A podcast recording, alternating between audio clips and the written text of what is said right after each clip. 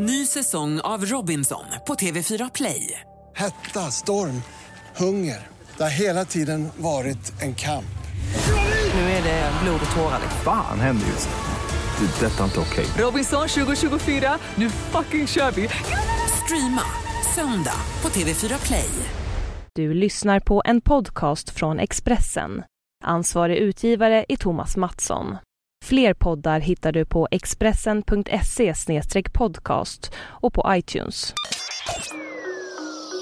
Det här är Expressen Dokument om Ariel Sharon mot sista vilan under rakethot av Arne Lapidus som jag, Johan Bengtsson, läser upp. Krig och våld präglade hela Ariel Sharons karriär och idag får han en stilenlig begravning under rakethot. Han begravs på sin lantgård i södra Israel, nära gränsen till Gaza, inom skotthåll även för Hamas enklaste raketer.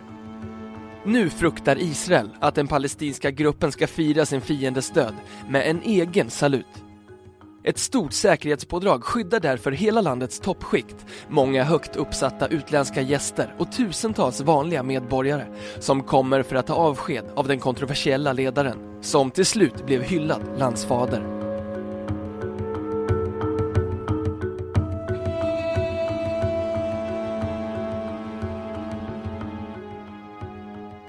Våldet gick som en röd tråd genom hela Ariel Arik Sharons liv.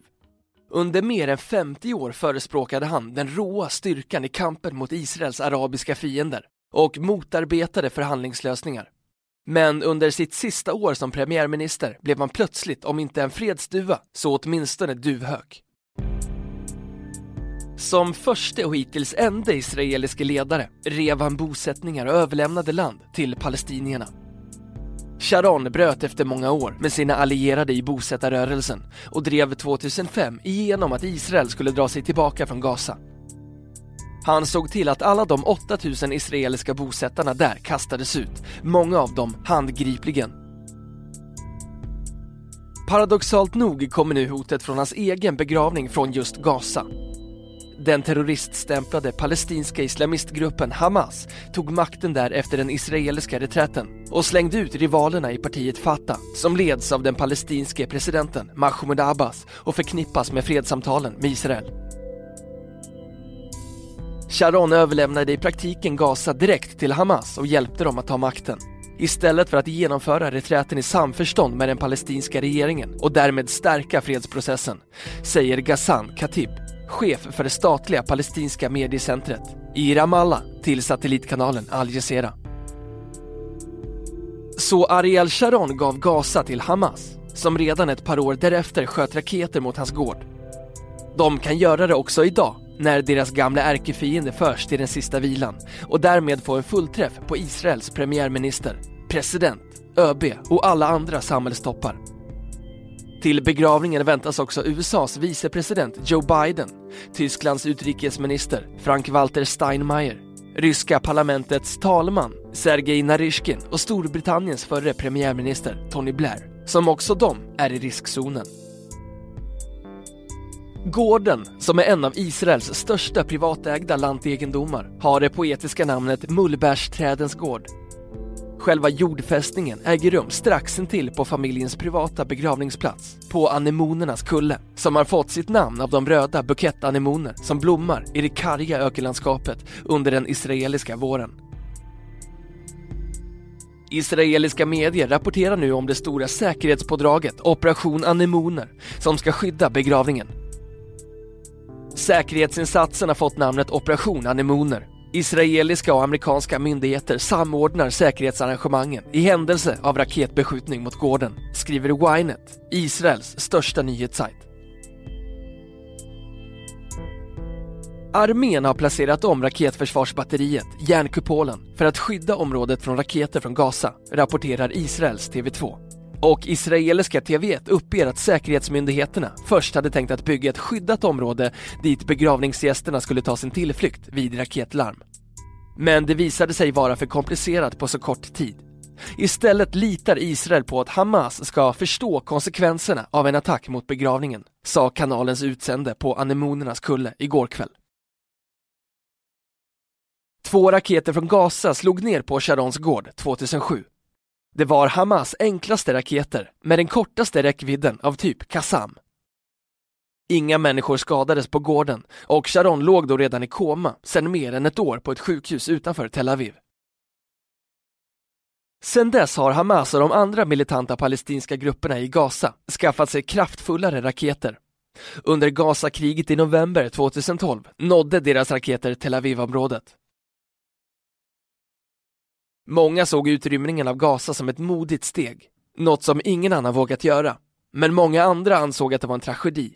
Han överlämnade Gaza utan att få fred i utbyte. Det enda vi fick var Hamas styre och raketbeskjutning in i Israel, säger Shmuel Sandler, professor i statskunskap vid Bar Ilan-universitetet utanför Tel Aviv.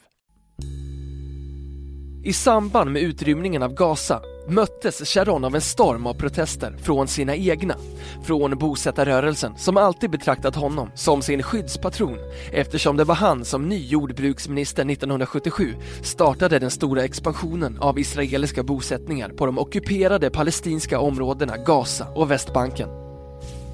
Sharons beslut att lämna Gaza kom därför som en chock för många av hans närmaste politiska allierade. Så medan han nu hyllas som landsfader i vida kretsar i Israel gör bosättarrörelsens representanter rätt sura kommentarer om den döde statsmannen. Vi hade en lång och fascinerande resa med honom i kampen för att bygga bosättningar i Samarien, norra Västbanken. Men såret efter utrymningen av Gaza fortsätter att blöda, säger Benny Katsover, en av bosättarrörelsens pionjärer. Andra bosättarledare hyllar den tidige Sharon men fördömer hans misstag 2005. Också palestinierna fördömer Sharon. Palestinska ledare kallar honom för krigsförbrytare och i flyktingläger jublar människor över hans död. Sharon ville utplåna det palestinska folket från kartan. Han ville döda oss. Men till slut är Sharon död medan det palestinska folket lever, säger Tafik Tiravi, som var nära medarbetare till den förre palestinske ledaren Yasser Arafat. I Israel berömmer däremot många kommentatorer den kraftfulla Sharon, som vågade ändra uppfattning och närma sig fredslägret. Många spekulerar i att han skulle ha gått ännu längre och gjort eftergifter också på Västbanken om han inte hade drabbats av hjärnblödning i januari 2006. Också de utländska omdömena är positiva om Sharon efter hans död. Sharon var en stor ledare i Israel, en lysande militärbefälhavare, men också en klok statsman som insåg vikten av fred, twittrar Carl Bildt i ett uttalande som påminner rätt mycket om kommentarerna från Obama, Putin och andra internationella statsmän, men som får kritik på hemmaplan. Talesmän för Miljöpartiet och Vänsterpartiet tycker att Bildts uttalande är väldigt tragiskt och provocerande mot bakgrund av Sharons blodiga bakgrund. Uttalanden i situationer som denna bör nog främst lyfta fram de positiva sidorna av en individs gärning. Det tillhör faktiskt god ton, svarar Bildt.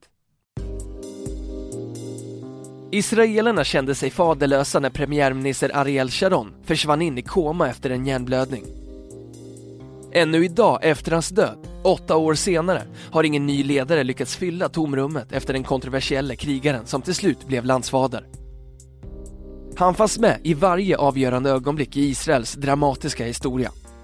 Var man än gör ett nedslag under landets 65 år hittar man den brutale soldaten som blev en kraftfull politisk ledare.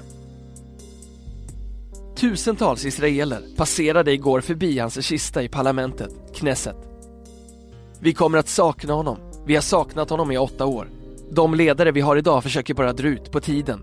De kan inte fatta de svåra beslut som krävs om eftergifter till palestinierna, säger Ron Gadnir, 37, IT-konsult i Tel Aviv. När jag växte upp var Sharon en hyllad krigshjälte. Sen blev han omstridd högerpolitiker. Jag stod mer till vänster, men stödde honom när han fattade sina modiga beslut om fred och eftergifter, om att lämna Gaza, säger han.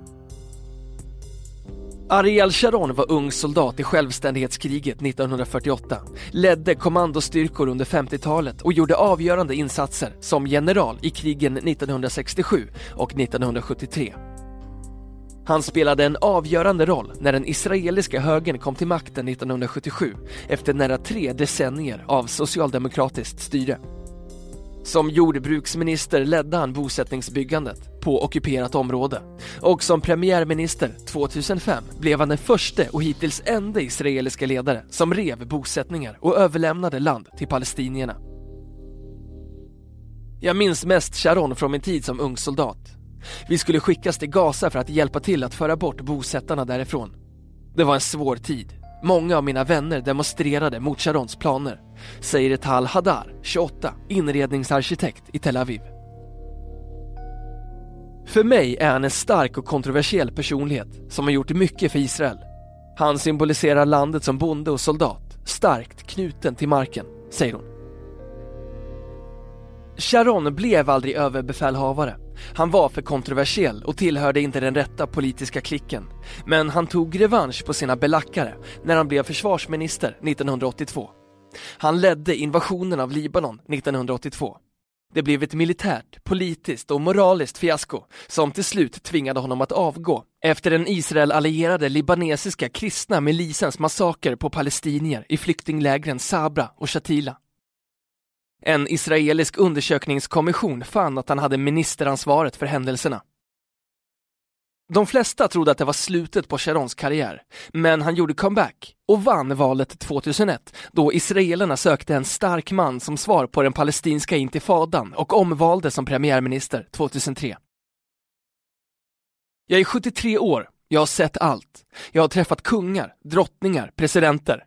Men det är en sak jag skulle vilja göra försöka uppnå fred, sa Sharon när han runt 2004 började förespråka en palestinsk stat, om än på sina egna villkor, och sen drog tillbaka israeliska bosättare och soldater från den ockuperade Gazaremsan. Men han var omstridd in i det sista och idag begravs han. Ariel Sharon hade både en militär och en politisk karriär. Han var mycket kontroversiell på båda områdena. Slutomdömet om hans insatser är därför mycket kontroversiellt, säger den israeliske statsvetaren Shmuel Sandler.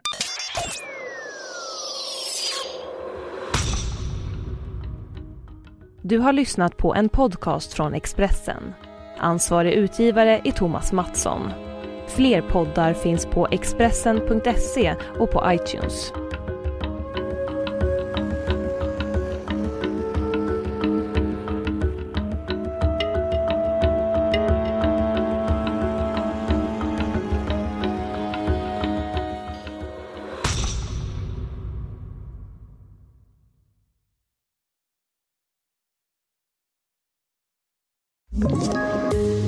Poddtips från Podplay.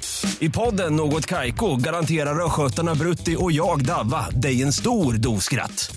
Där följer jag pladask för köttätandet igen. Man är lite som en jävla vampyr. Man har fått lite blodsmak och då måste man ha mer. Udda spaningar, fängslande anekdoter och en och annan arg rant. Jag måste ha mitt kaffe på morgonen för annars är jag ingen trevlig människa. Då är du ingen trevlig människa, punkt. Något Kaiko, hör du på Podplay. Därför är gardinerna.